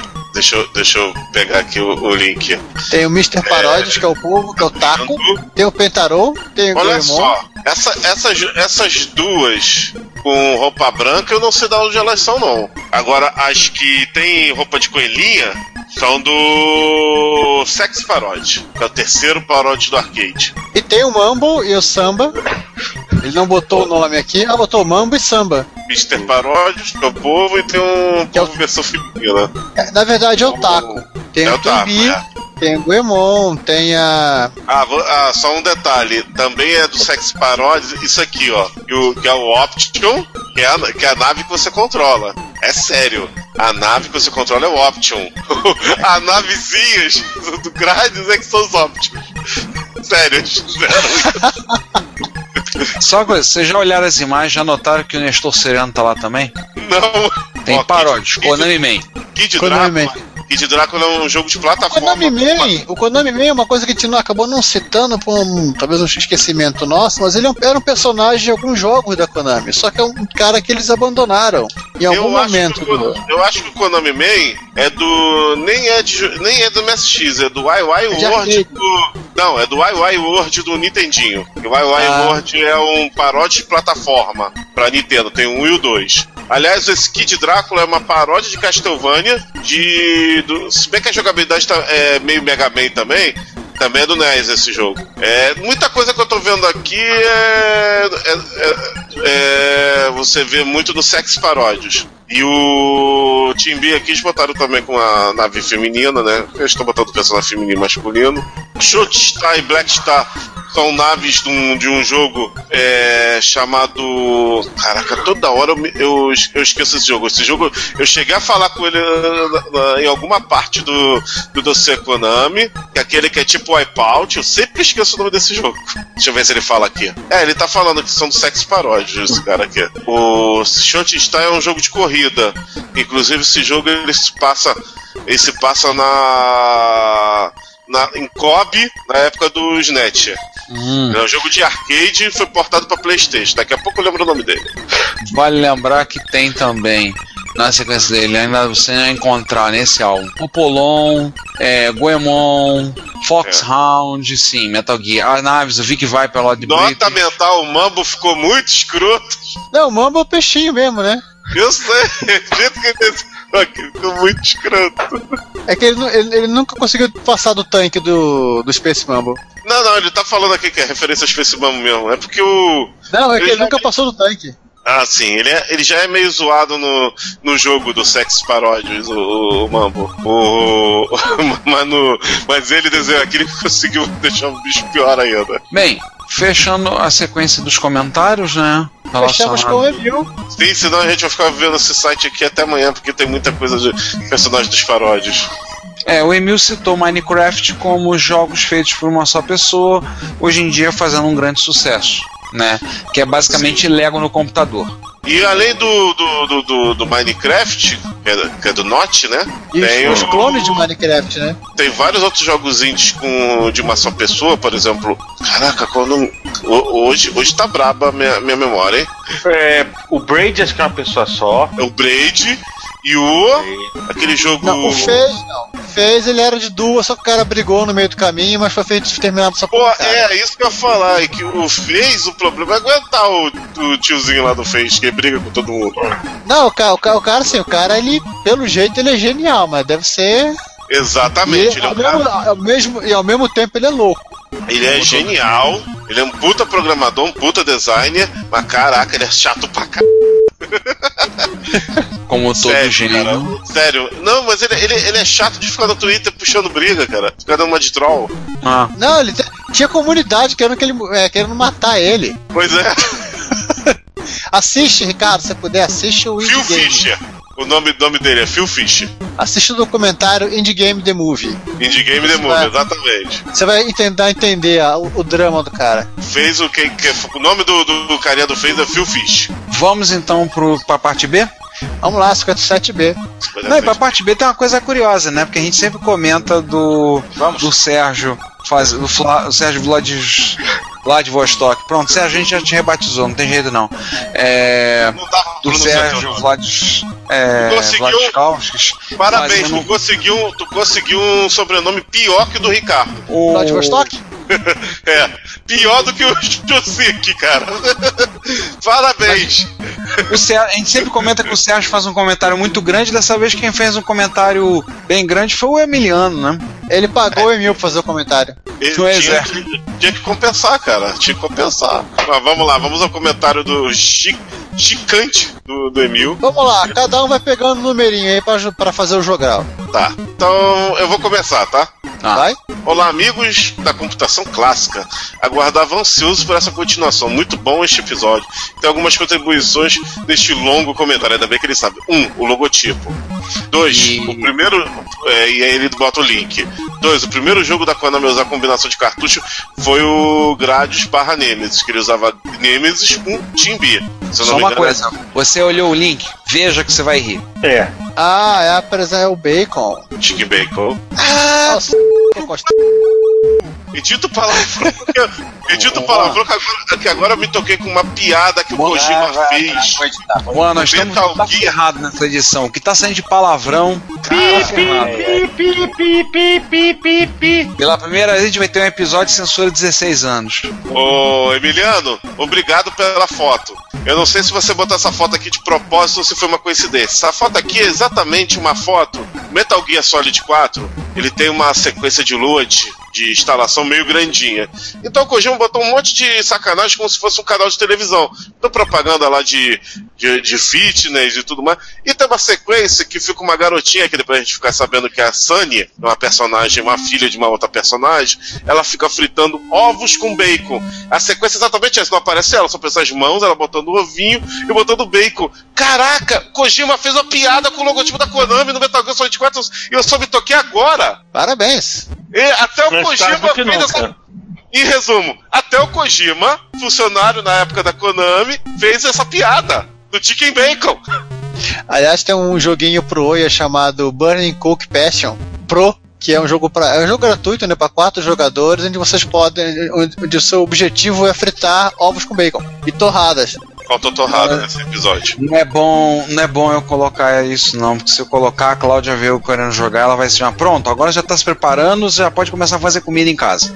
O... Ah, detalhe, continuando as guloseimas, o Bife criou uma lista de É. combinações com- no cartucho Konami, olha aqui.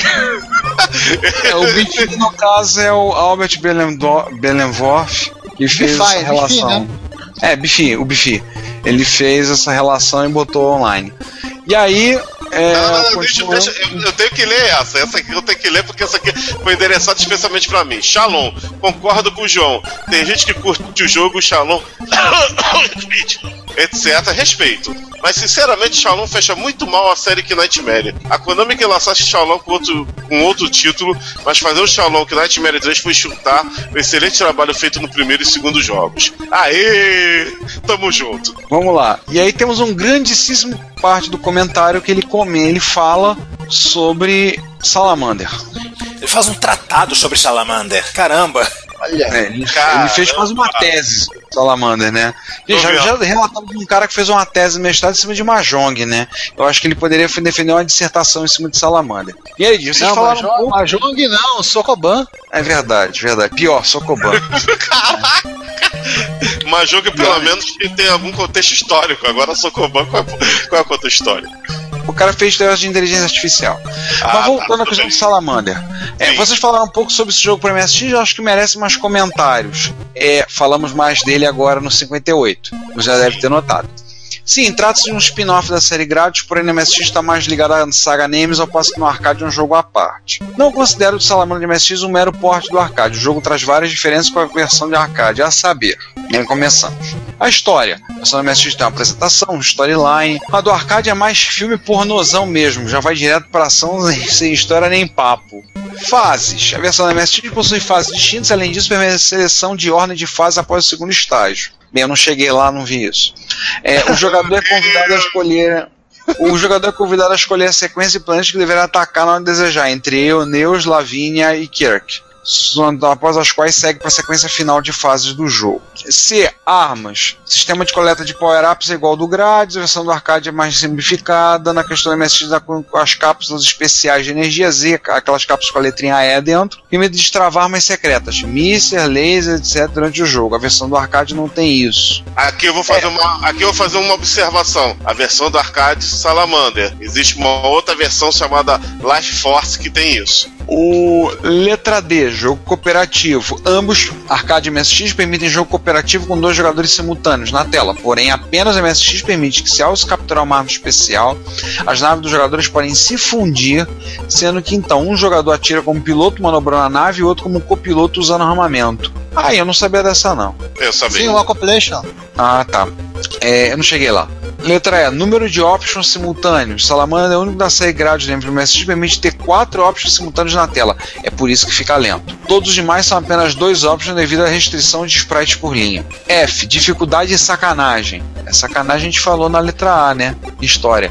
É, é um jogo bem difícil, em parte pelos inimigos e também pelas restrições de hardware. Também, além disso, para terminar o jogo, deve coletar informações, predictions ocultas nas fases do logo ao longo do jogo. Para piorar, só pode terminar com o jogo verdadeiro final com o cartucho do Nemesis 2 no slot 2. A última fase é a casa do João, opa, a nave do Dr. Venom. Venus Wraith mais uma ligação com a saga Nemesis que não tem no arcade. G.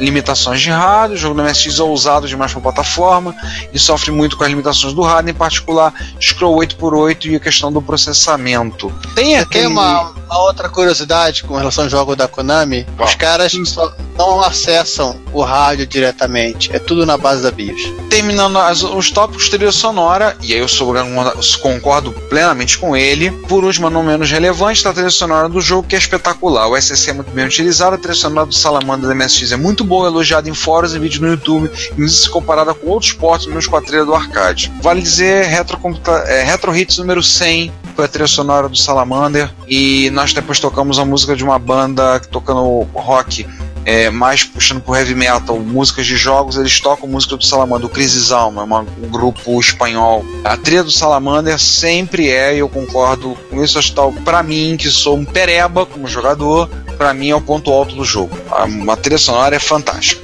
Ah, sei que o João possui uma opinião distinta da minha sobre esse jogo, ao qual respeito muito, mas a despeito da jogabilidade dele ser sacrificada pelas limitações do hardware, todos os pontos a serem mencionados fazem desse um porte único e muito especial. A equipe da Konami poderia ter feito mais do mesmo, lançado algo na linha do arcade, do NES, mas por algum motivo decidiram criar algo realmente único, flertando com os limites do hardware do MSX1. Desculpe o tamanho da coisa toda, mas achei que são itens dignos de nota. Abraços. É, Tanto que o Sérgio é, é, se considerou que a, que a missão dele foi cumprida por outra pessoa e elegantemente declinou de comentar. é e ele É, colocou, só né? falou, ele só falou no final que esqueceu de uma série de jogos que ele ama de paixão, que é Vampire Killer barra Castlevania. Mas para não, pra- ele só diz que um dia terá todos os exemplares dos consoles e computadores que existem. É uma ambição modesta. Existiu o Castlevania ou que existir todos os consoles que existirem na face da Terra? Castlevania. Ah, bom. Castlevania e todos os consoles que existirem. Ah, É. até, que, até que não é muito difícil, não, até que é fácil. É, pode começar jogando na loteria. Olha, eu não sei. Olha, eu vou, eu vou, eu vou dar um chutômetro aqui. Eu acho que eu tenho todos os consoles que rodam Castlevania. E não, e não, eu não, e não sou, eu não sou contemplado com a Mega Sena. Você tem os consoles e tem os respectivos Castlevanias. Não, os Castlevanias não. Ah, então faltando, né? também vai, vai jogar na Mega Sena. E para fechar, Repórter Retro 008, né, o que vem logo depois do 007, o que também tem licença para matar, diga-se de passagem. Um grande comentário do Sérgio. Parabéns a todos os aniversariantes citados no episódio. Essas declarações onde, onde se trocam as entranhas do equipamento por algo emulado também não é algo que me agrada. O cara poderia recriar a placa com tecnologia mais recente para salvar o aparelho. O FPGA tá aí para isso. Fui dar uma procurada no livro Digital Retro e na Amazon Brasi- Brasil está esgotado. Na Amazon Americana ainda tem exemplares, mas dado o valor dos Obamas agora sem condições de, de trazer para cá, realmente está bravo. Ele não é, tem aquela livraria que eu mencionei, mas é, o porte do Secret of Monkey Island para MSX2 está quase dando o ar da sua graça. Tem um, um link aí no, no msx.org. Só um comentáriozinho. É, tem mais de 100 comentários nesse, nesse post do Segredo Moncagem. O projeto tá parado no momento, porque o pessoal do Kai Magazine tá trabalhando num outro projeto. E eles vão retomar depois. Mas eles não estão portando as com VM, tá? Por favor, porque o que mais tem lá é comentário. A gente falando, mas você tá portando as com VM. E vou dar parabéns ao pessoal do Kai Magazine, porque se eu tivesse no lugar, eu já tinha mandado todo mundo para aquele lugar mal cheiroso, porque eu não aguento mais o pessoal perguntar a mesma coisa 10, 15 vezes. E olha que você nem é da equipe, imagina se fosse. Ah, mas eu tenho uma dúvida. Pera aí, eles estão portando as com VM? Morra. Morra infinitas vezes. E sobre Iwatari San, ele cita: criadores de verdade usam papel quadriculado para realizar seus projetos. Eu ainda tenho várias anotações em cadernos universitários. As minhas a entropia levou, infelizmente. O Zine Expo me interessou bastante, vou acompanhar. Ah, obrigado. é, Essa, essa parte que, que me toca. E por favor, acompanhe sempre, porque a gente está sempre querendo colocar alguma coisa legal.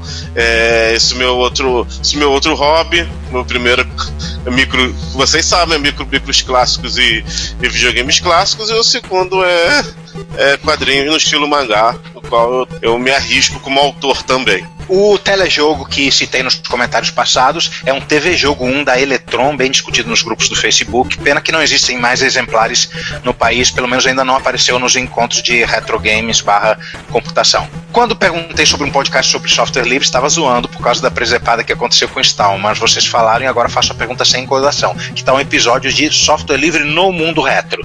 O Giovanni já deu umas dicas de programas interessantes até para MSX, estão pintando vídeo o Fusix, né, do, do Alan Cox. Sim. E, e após a ameaça sobre o ar, prometo escrever menos. Não, não, Sérgio, você pode continuar escrevendo. Você é nosso passa, você é nosso mano S2 para você. É que a tentação da zoeira foi irresistível, foi mais forte do que eu e eu não podia deixar passar. Sinto muito. Isso Só era pra gente quem invadia a cidade né? dele? Só pra Oi? gente quem invadia a cidade dele? Três contra Ah. um.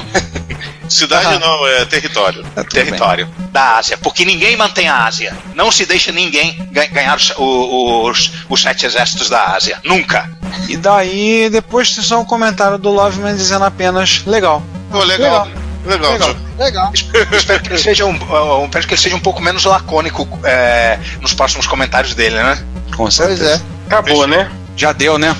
Isso. Aí ce- encerramos a nossa cota. Perdoe a nossa filha, desculpe a nossa falha. Se vocês estiverem ouvindo aí no lançamento, vai sabendo que daqui a três dias tem Jaú. é, vamos estar fudebando um bocado lá em Jaú. né, A maior parte da equipe, uma parte da equipe estará presente.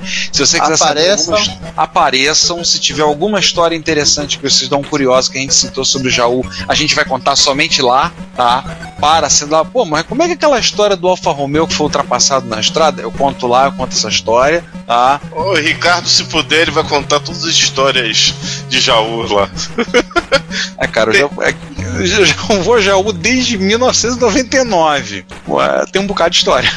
Ó, coisa pra caramba. Sim, será um prazer ter vocês lá, visitem, passem lá. Quiser ir lá falar com a gente, vem bater um papo, conta pra gente do episódio que você gostou, quiser dar uma sugestão, vai ser um prazer, tá? Vocês lá no Encontro em Jaú, quem for lá dar uma passada, sinta-se à vontade. É isso. Estaremos lá cobrindo o evento, mentira. A gente vai estar se divertindo. Exatamente. Puta, cobertura, depois a gente vai fazer, a gente vai falar no próximo Repórter Reto, a gente vai comentar sobre Depois a gente escreve alguma coisa e fala que a gente cobriu. Quem for lá, quem for lá, a gente vai ter o maior prazer de, de receber.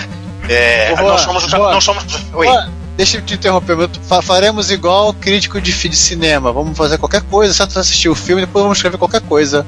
Só pra dizer, pra acharem que a gente assistiu e gostou ou não gostou. É isso aí. Então, é, até, até daqui a uma semana, a gente se vê em Jaú, quem for. É, é, feliz Halloween para quem quiser feste- festejar o Halloween, se vestir de bruxa, pedir doce. E tchau.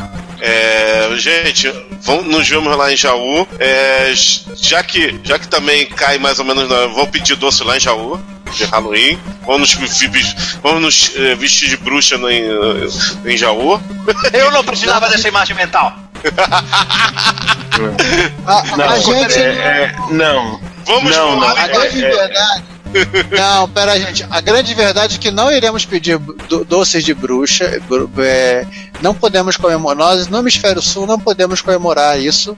Temos que fazer o equivalente, que é no dia 30 de abril ou 1 de maio, que é a noite de Valpurgis. Poxa, É, é o meu aniversário, É, por acaso. Olha Mas, aí. gente, peraí. Peraí, só uma pergunta. Quer, quer dizer que então em Jaú vai ter. Vai, né, vai ter o cosplay ao vivo do Halloween da Bruxa Gorda. Vai, a próxima. É, a gente uma achava- história que vocês só saberão em Jaú. Quem viver, verá. Quem estiver lá vai poder saber o que é o Halloween da Bruxa Gorda. E tenho dito. e a gente achava é, que a imagem Jaú- mental do escoteiro do Up era ruim. Cara, Jaú, Jaú, Jaú é uma cidade mística, cara. Tem Halloween da Bruxa Gorda, tem Monolito 2001. tem, tem muitas coisas assim esotéricas. E eu tenho absoluta certeza que o doce que, que vão pedir em Jaú, eu acho que tem mais, talvez, malte lúpulo do que propriamente açúcar. Era isso que eu ia falar, vai ser batizado, sabe? Enfim. Bola pra frente. Bola pra frente. Bom, então é isso aí, gente. No, pra quem foi Jaú, nos vemos lá. Contaremos histórias legais e é isso. Até, tchau. Eu não me despedi. Tchau, gente. Nos vemos em Jaú. Gente, bom dia, boa tarde, boa noite, tchau. Tchau, galera. Se você quer enviar um comentário, crítica construtiva, elogio ou colaborar com as erratas deste episódio, não hesite, faça. Você pode falar conosco através do Twitter, no usuário arroba retrocomputaria, pelo e-mail retrocomputaria.gmail.com ou colocando comentários no post desse episódio em www.retrocomputaria.com.br. Lembre-se sempre do que dizemos. Seu comentário é o nosso salário. Muito obrigado e nos vemos no próximo podcast.